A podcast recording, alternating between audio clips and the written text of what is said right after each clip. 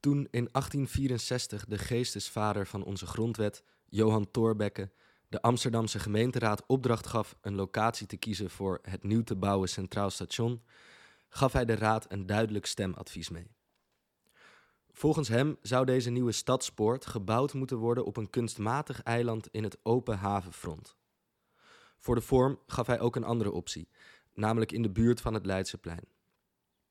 Deze locatie had de voorkeur van de Amsterdamse gemeenteraad.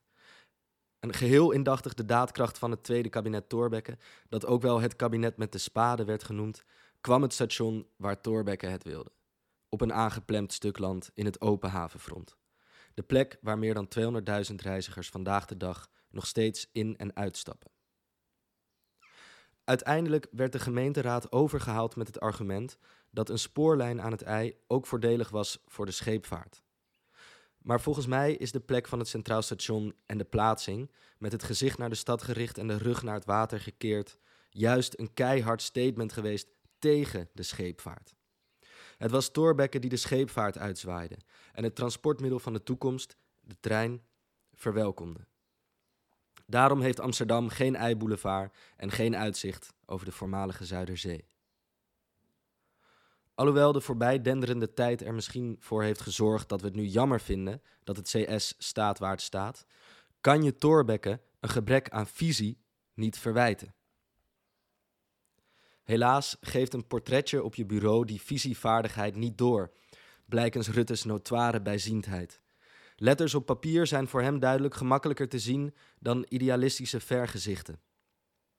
Is dat misschien ook de reden dat het ons in Nederland tegenwoordig zo ontbreekt aan grote publieke werken? Wanneer wordt er weer eens een groot station gebouwd, een provincie tevoorschijn getoverd, een bos aangelegd? De tijd is er tenslotte rijp voor. Een groot project vanuit een ideaal, een visie, de gedachte dat het helemaal anders moet. We lijken rond te dolen in een ideeënwoestijn waarin de enige oplossing steeds maar meer van hetzelfde lijkt.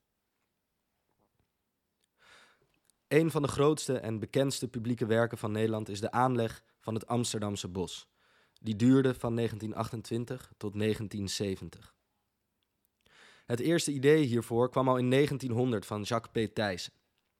Hij signaleerde toen al, toen al dat zijn geliefde Amsterdam naarstig om groen verlegen zat.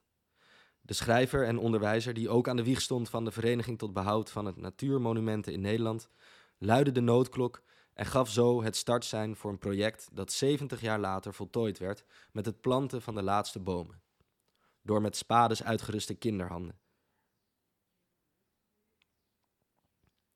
Generaties lang werd er gewerkt aan het bos, dat daarmee ook een enorme werkgelegenheidsproject werd.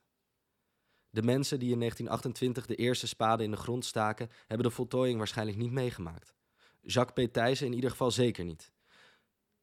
Thorbecke maakte de opening van het Centraal Station ook niet mee. Dus wat is nu een publiek werk? Volgens Wikipedia is een publiek werk een groot infrastructuurproject dat gefinancierd wordt door de overheid.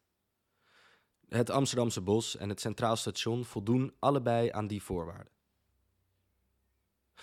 Maar recent gaf staatssecretaris Velbrief toestemming om te gaan boren naar gas in de Noordzee.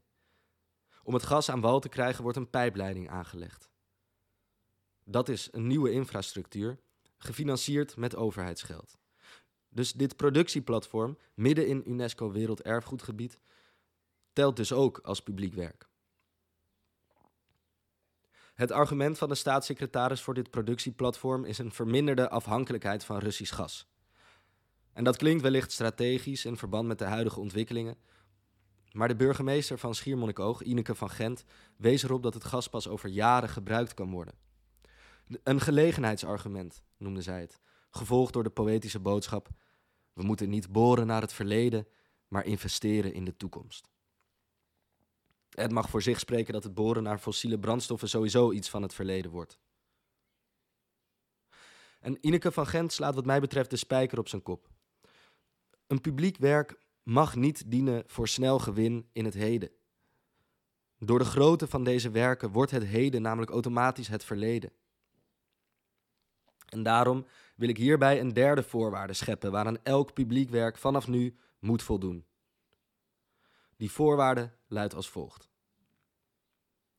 De overheid mag pas investeren in een publiek werk als deze vanuit een idealistische toekomstvisie is ontstaan, die de levensduur van één generatie overstijgt.